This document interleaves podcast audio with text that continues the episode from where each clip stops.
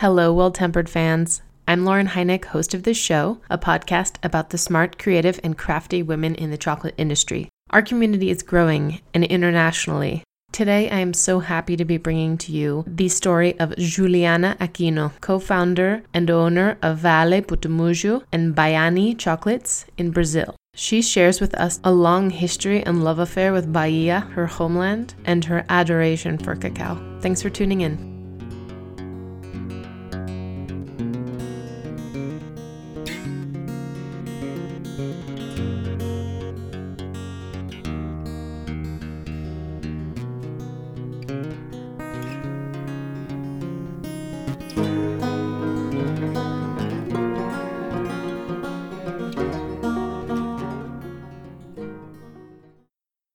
Say it for us one more time in your beautiful accent. Vale Potumuju. You have a, a very long name, kind of like my husband, because you take it sounds like your your mother and your father's last name. So if you wouldn't mind sharing with us your full name or whatever you go by, and we'll get started in sharing who you are and about your story. My name is Juliana Soares Pinheiro Aquino. Soares Pinheiro and are my middle names are from my mother and first middle name of my father. And Aquino is from my husband. Beautiful. And your husband is Tuta, and you and him have started a project that we're going to spend time discussing today. I'll start back to a little bit around the, the culture and the personality of Brazilian people. And we always, in wherever I've been living, have been reading these articles about how Brazilians are the happiest people in the world. And so often linked to, you know, notifications of that being the persona of the region. And so I was curious in having that within your DNA and that being part of you and Tuta and building a business that was so complex and elaborate how that has helped you in a project that most people would think is very daunting it's more like eternal optimism. We we always see a light in the end of the tunnel. It's something like that. So that's why maybe uh, the Brazilians are seen like happy people. this I never thought of it before you asked, but I think you're very right, Lauren, because that has to be happiness that moves us to this to this move because uh, it is really really tough. We also didn't have the the whole idea of what we were going through, you know, but we kind of uh, knew since the beginning that it was going to be a huge thing for us. Like like the middle age project, you know, that thing that we we look for after our kids are, are big, you know, they're going to their own projects. So we have to find out something else to do. So maybe this project was uh, our huge thing at this moment. Indeed. I mean, certainly now that's a great point you bring up about the optimism, but I think in getting to know you, I'm recognizing that it's so much more than just a project. This is this is who you are and this is your land and this is your story. And so i definitely want to get some questions in that revolve around that. Tell us a little bit about being from bahia and that already being so imperative in your person and how that has helped this project come to life being from Bahia is the most important issue in this project for sure. Because Tuta, my husband, was born in the farm. He grew up in the farm. He had this childhood. He uh, stayed there up until 10 years old in his his parents' farm. I grew up in a city our farm, this farm that we are in the project now. My father bought when I was seven years old. So all my uh, weekends and uh, holidays and vacation, I was always there. So being uh, from Bahia is, is the, the main issue for sure. I'm really sure. Now I'm more certain about that than I was when we started. So confident about it. Mm-hmm. Confident about it, but also then driving this desire to regenerate the land. The project, and correct me if I'm wrong here, Vale Potumuju. Good, very good. And sometimes you're known as Prime Cacao. So which one, or do they overlap, firstly? Well, Prime Cacao is the company that we want to fund in the US for the importing of our beans. Uh, so it's a company. It's a it's a different thing. The Vale Potumuju is the name of the, the origin of the cacao. My father bought the farm in 1973 by the name of Fazenda Santa Rita. But there are many of those. I mean, there are at least five more Fazendas Santa Rita in the region. So we wanted to have a particular name for the origin. So we decided to honor this tree, which is called Potumuju, by uh, giving the name of the origin of the cacao. So it's Vale Potumuju because it's valley is valley, the same, and uh, the tree is right uh, beside the river. So Vale Potumuju is the name of the origin now. I want to get back to the piece about why in 2013 you wanted to go back to the land. So we've we've gotten to the place where we know that this is your family history and this is who you are, but there's something specific about the land that you were called to go back to in a way fix and change. So tell us about that we never went back to the farm to try to work on it, to renovate or to do something in there because we never had the money. Uh, in 2011 or 2012, something, we received the money that we were uh, waiting for like 11 years my father life insurance money that we were fighting some lawsuit when we get this money, I wanted to uh, renovate the school building of the farm. That's why we we restarted to go more frequently to the farm. And the school, how was that connected to the farm? The school was there since 1997. My fa- my father founded.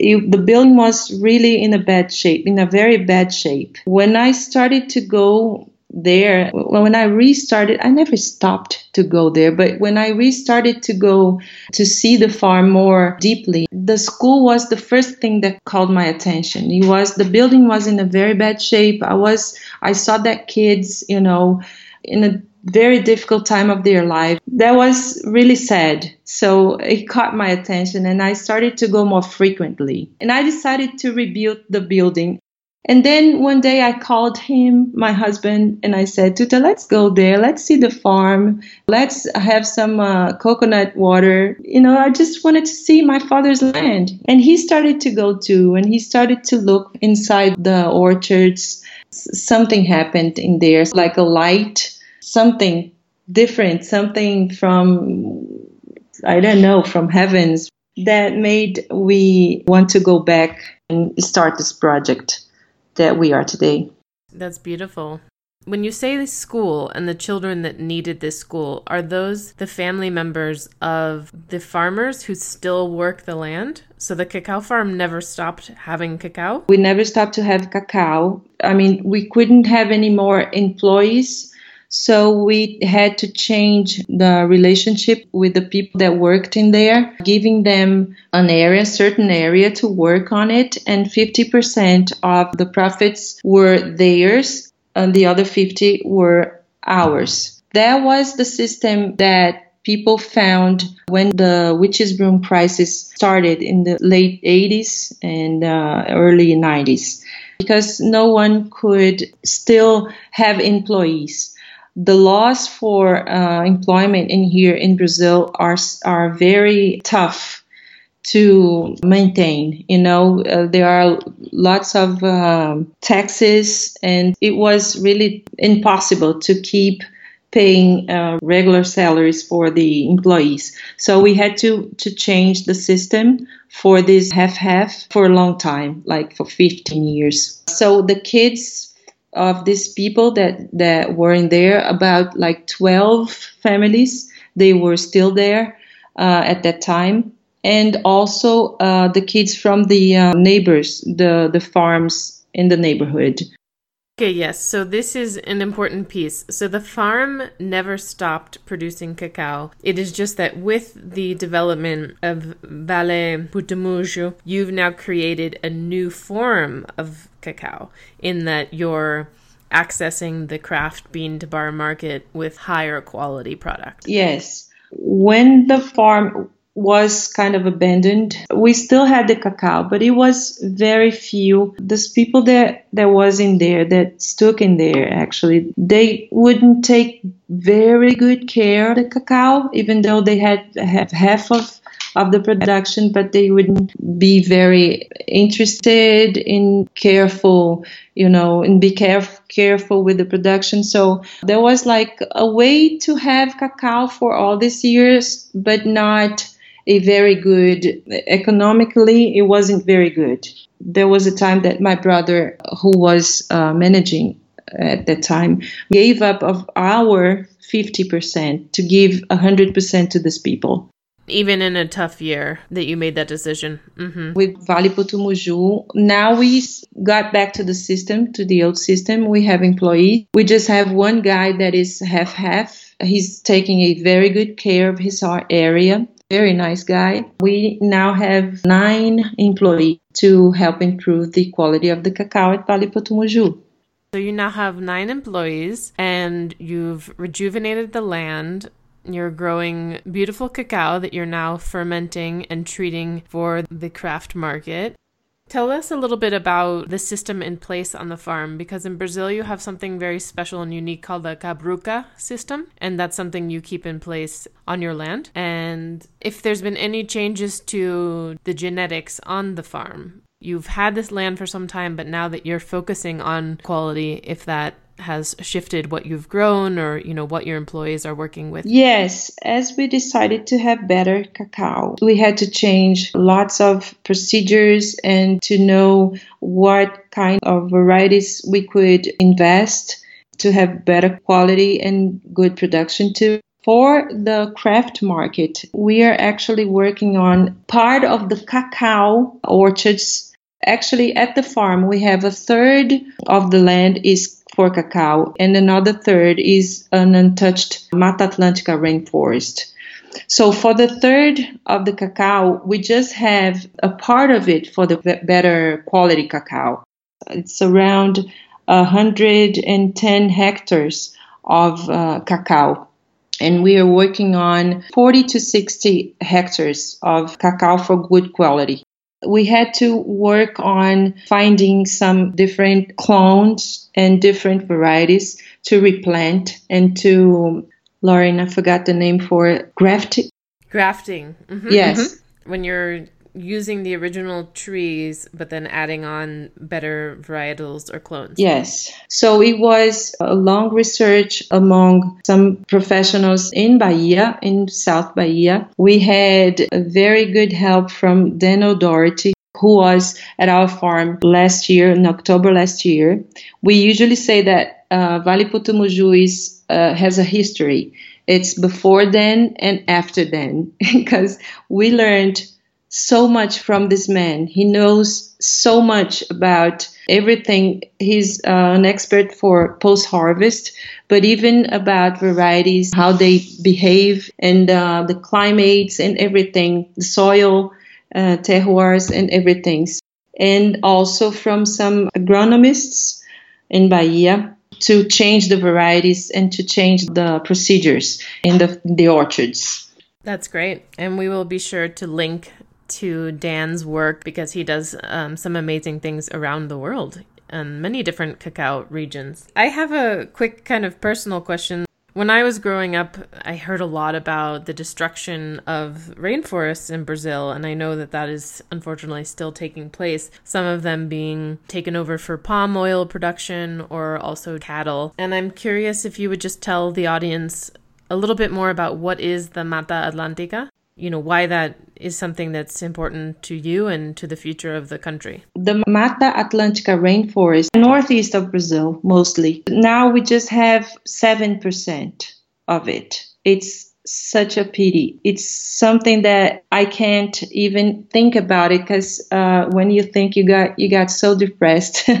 the thing about the deforestation in Brazil is, uh, all about education. The big idea, what about the importance of the rainforest in here in the uh, Mata Atlântica. Thank God there are some projects that are going on to replant and to preserve. We have very close to our farm a huge park that is already in care of the government for preservation. It's called Serra das Lontras. Uh, it's very close to our farm, so there are some plans for the, this park for researching and uh, ecotourism, but that very careful ecotourism, not to you know let people go in. Preservation of Mata Atlântica, which is really good because we really need that. Yes, I had no idea that 7% was remaining. That is such a low number. Wow. Let's say something about the Cabruca system. So, for anyone who is listening and doesn't know what that is, how does that impact your land? Yeah, the Cabruca system is something like the agroforest system where we have the original trees to shade, right? The, the little cocoa plant. And after the, the cocoa tree is already adult, we keep them because it helps in different, in different ways. It helps the, the soil. It helps the water. You know, it helps in many different ways. Cabruca system is something that is in Bahia forever. We are very proud of this system because when you go in an orchard, right, besides the function of the trees, you have the view, which is amazing, which is really beautiful. You have all these tall trees shading, doing their, their best for our plantation. So the Cabruca system is something that the Bahian people, the people from Bahia, is very proud of. And it should be mentioned that, you know, as you were just talking about, the soil analysis has been shown that it provides a much more nourishing system in the way that many other lands and regions around you have been turned to use for soy, cane, sugar, and some other grains. So it really is indeed an agroforestry model. Thank you for sharing with us about that.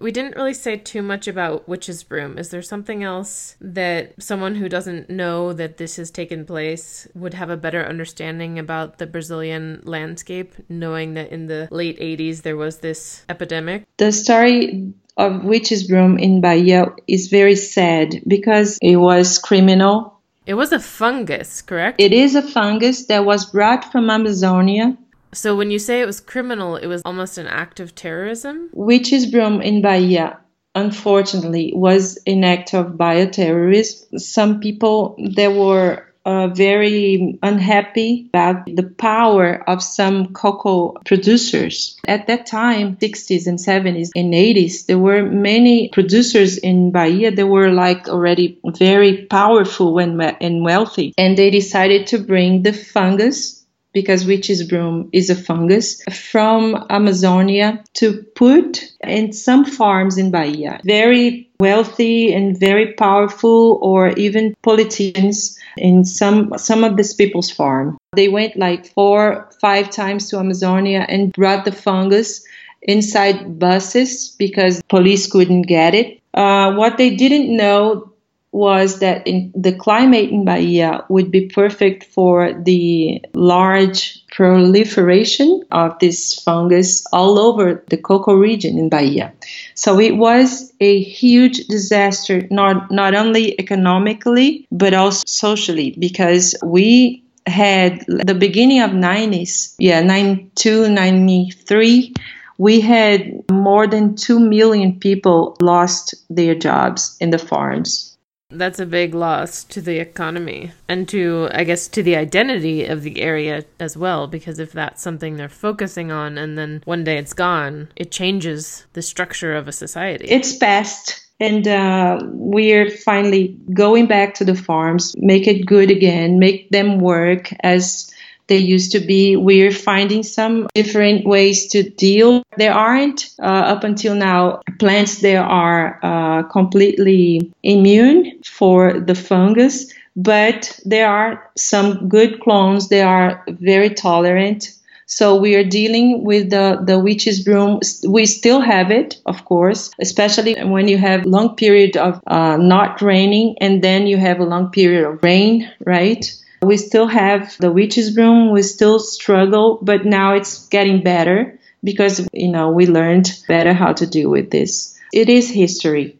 And you're now building a stronger history. So we have to give you many kudos for your work there. Thank you, Lauren. We've been discussing this because there are some newspapers or some media in Brazil that usually uses the expression coronel which was the expression for these very wealthy and powerful farmers at that time. The media are calling us the sons and grandsons of the coronels.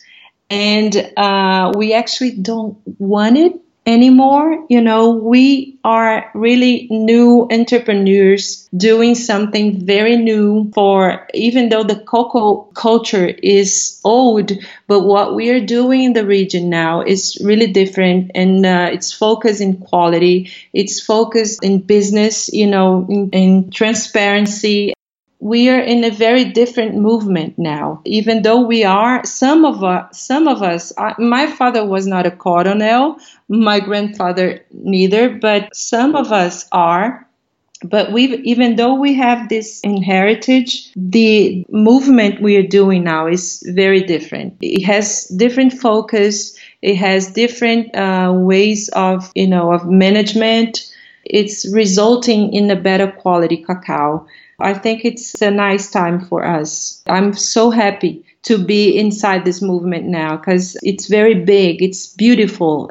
That's very well said. And I think it will take some time for us to move on from the term commodity because it's still traded on the stock market and it's still often dealt with that, even though there's many human lives at stake. But the new entrepreneurs like yourself are developing a new definition for what is cacao. And for me, that's mostly about relationships and also how then the land is impacted by these relationships. I think that's a perfect example for us to talk a little bit about maybe some of the strides you've taken already or the goals you have to have your cacao product reach makers. If that's already happening or who you might be exporting to or what the future plans are. We had already exported to the US, to Hawaii, a company called Manoa. Most of you must know.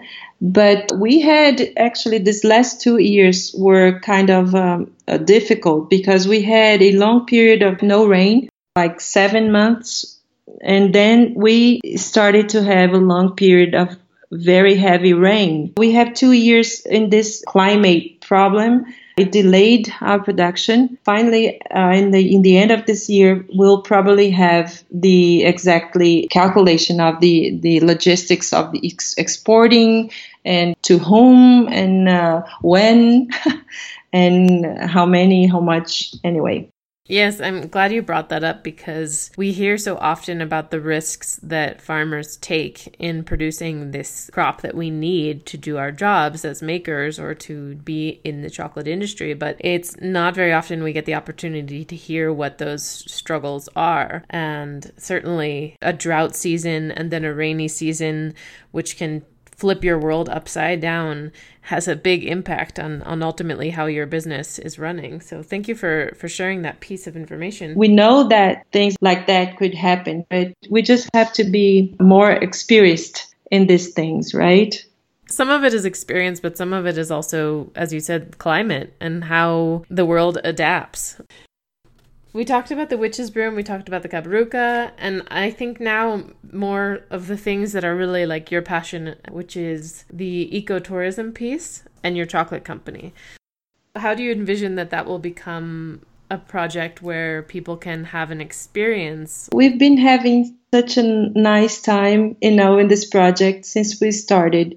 We've been passing weeks and months at the at the farm having so much fun and good time you know good feelings. Every time we are there we always talk about friends. This friend could be here you know spending the the, the week with us or that friend or somebody from the US or a maker or somebody could be sharing this experience with us because we are so passionate about what we are doing in there it's related to our childhood, to everything we were in the beginning of our lives in Bahia.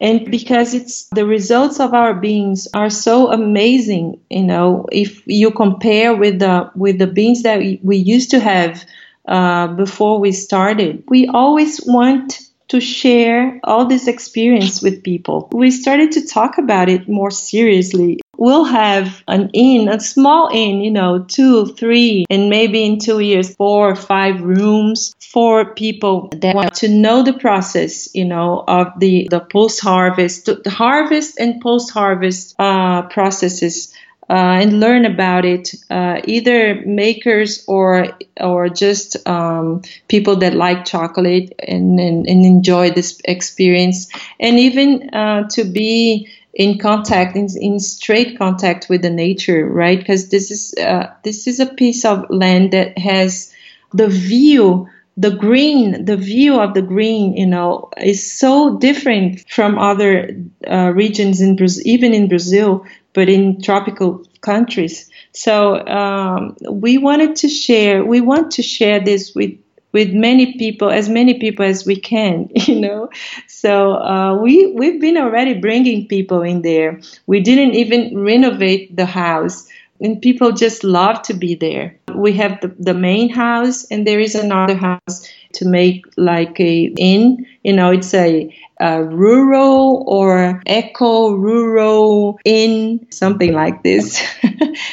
Sounds amazing. Gosh, lovely. And you're so right. Getting back to nature, I think, is going to be really the key to the future generations and, and even ourselves and what we're living now is recognizing how important it is to preserve and to acknowledge and to spend time in that element. You know, we have the chicken laying eggs every day, so we could eat the scrambled eggs, you know where they are coming from. We are very excited about this idea. I mean, we had to postpone a little bit. Because We were already thinking about renewing the houses in the in December or January, but uh, we had to postpone to March or May because it's it has been so much investment at, at the farm, at the orchards, at the cacao, you know, and at post harvest process that we had to, you know, to lay back a little bit.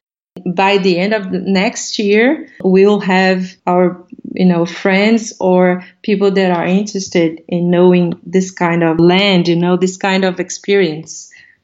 Well, I commend you both on the project and all of the things you've accomplished thus far in creating the fermentation and the cacao beans that will be best serving your brand and your business.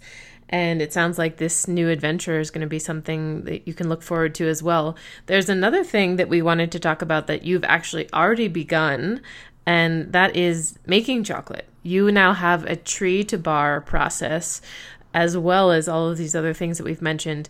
And I would just love to spend some time discussing about what that means to you and how close not only this land, this idea, and the product is, but now the chocolate is to your heart.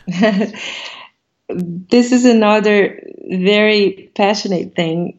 Actually, when we started to want better beans, you know, better quality beans, we wanted to test the beans ourselves instead of only giving to labs to have the analysis. We wanted to test it on our own. The guy that told us to start making chocolate was Greg D'Alesandre from Dandelion. He was the, the responsible for that thing. so I went to um, a bean to bar course in Bahia, called Escola de Chocolate da Floresta and um, I made the course bean to bar, and then I bought a melanger, and it, we started to test our beans, the, the progress of our beans. I said, My goodness, this is good. Oh my God, this is good, you know, tempering and doing everything. So I was like so amazed by the process of making chocolate. Decided to to launch a brand. You know, it's gonna be out in uh, October or November this year. It's called Bayani, the chocolate. I hope it's good because the beans are good. so I hope the maker is good too. I can tell you from experience that, that the maker only gets better. That's just such a beautiful reminder for me as well that there is this lovely global community of cacao enthusiasts that care about one another. And that's so wonderful to hear that Greg helped push you in a direction to further and enhance your your brand and your and your skill set. Yes, that is something that I love to talk about it. It's been I mean I've I've been into music business my profession before starting renovating the farm. I still am a singer, but I just, uh, you know, push it aside a little bit. In the music business or corporate companies that I used to work when I started my adult life, how can I say none of these people, the people that are involved into this business are like chocolate and cocoa business. None of them. I mean, it's so, it's such a different kind of relationship that, that you have. You know, there are some people that you like best. There are some that you, you just, you know, don't have, uh, don't get close so fast, but most of the people are so nice and so fun, happy people. Uh, it says that chocolate brings happiness. Well, I think maybe that's the, the, reason because I never met a person that is like, I don't want to be with this person, you know, like this. No, I never, never. I'm telling you, Lauren, everybody that I met up until now are nice people. I hope it keeps this way. we're all very high on serotonin levels, and maybe we're all secretly Brazilians underneath. you see, maybe the, the cocoa in Brazil is responsible for the happiness that Brazilian people brings. it's totally plausible. That's great to hear. So there's just a couple more questions before we close the interview. And one of them is straightforward in that it's a short question, but it can be very complex in what your answer might be, but that's totally up to you. And it is what does cacao mean to you? Cacao to me means life. It's my life. I finally found out that cacao is my life. It's been my life uh, since I was born. I just took some time out of the life of cacao farm, but uh, since I'm back, I feel so comfortable and so confident in everything. So cacao is my life.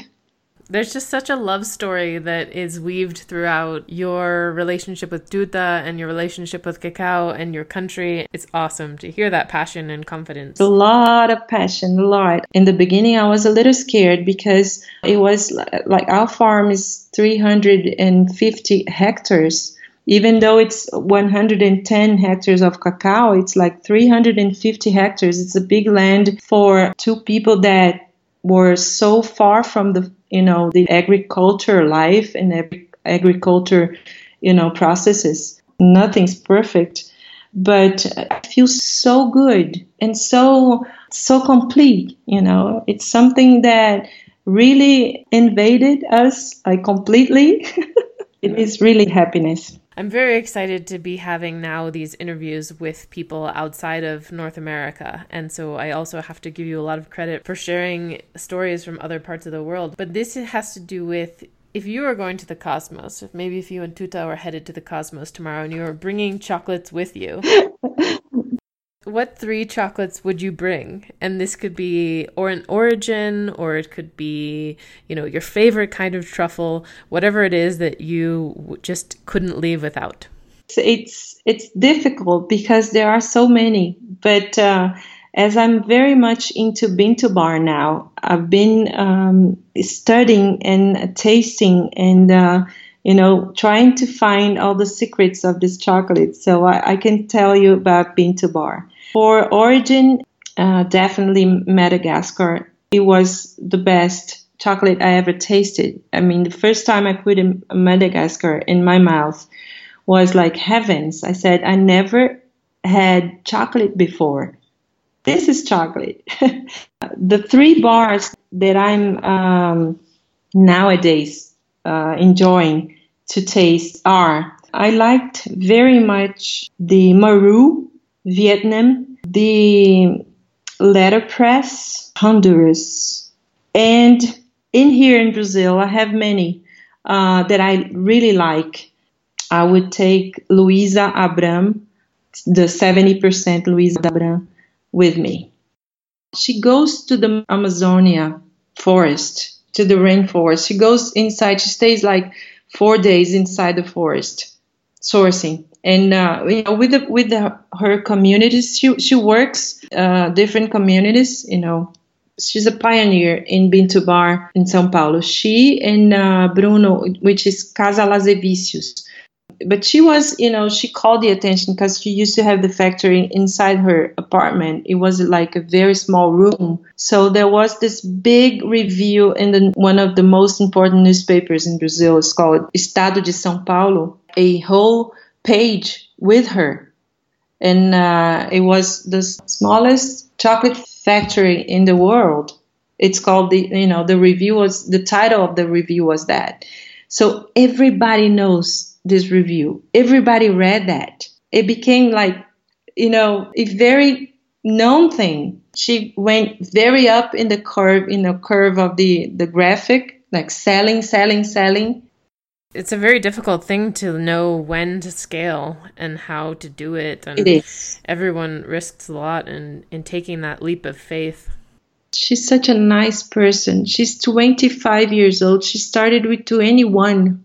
That's amazing. Yeah, she looked very young in her photos, but to learn that she's a pioneer of now what Arcelia tells me is the largest group of women in chocolate in the world. So I'm going to have to do some more research on that and and speak about all the makers and and people like yourself that are doing incredible projects. Yeah, there is a lot of women. Juliana, I would just love to end with maybe you telling us a couple things. One, where can we find your songs? Where can we hear you sing? I do have. I I have two albums released. The first one is called Disco Bossa. The second one is called Two Times Bossa, as like number two and the X and Bossa. So they're both in the iTunes and uh, Spotify, I think. Wow. so we have a celebrity on the air today, too. I'm not a celebrity. That I love it. And where can people find you and Tuta now? If they hear this episode and they say, I would love to try this cacao, or I would like to come and see the operation in Bahia, how do they find you? Our origin name, it's V A L E P O T U M U J U. So it's uh, on Instagram and uh, Facebook, uh, our website too. You can find either Vale Potumuju or primecacao.com. Excellent. And we will make sure that these are located on the website. So after the show is published, people can reach out to you and, and just learn more about this fabulous project that you've endeavored upon. So, Juliana, thank you so much for joining us today and sharing this story and an inspiration from your native land. Well, Lauren, thank you. You know, you have an amazing project this is something that uh, everybody should know and uh, you know it's a very uh, exciting and uh, passionate project that you have so I, I want to thank you to let me participate in that I'm so excited to share this story with everyone because it means a lot that we can now go to different areas of the world, different countries, and, and talk about the thing that is so important to us. I'm just thrilled that you agreed, and I think that this is going to be fantastic. Thank you, dear. Thank you very much.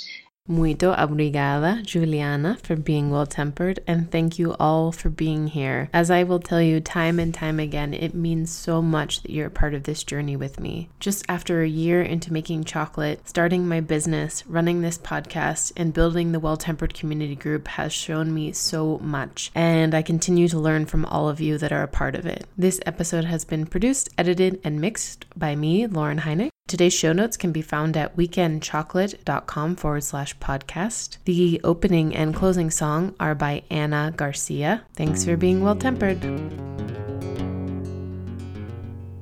One morning when I was a child, my mommy asked me with a smile, What you'll be when you get older. The only thing I have clear is just to make this avec woman. je looked at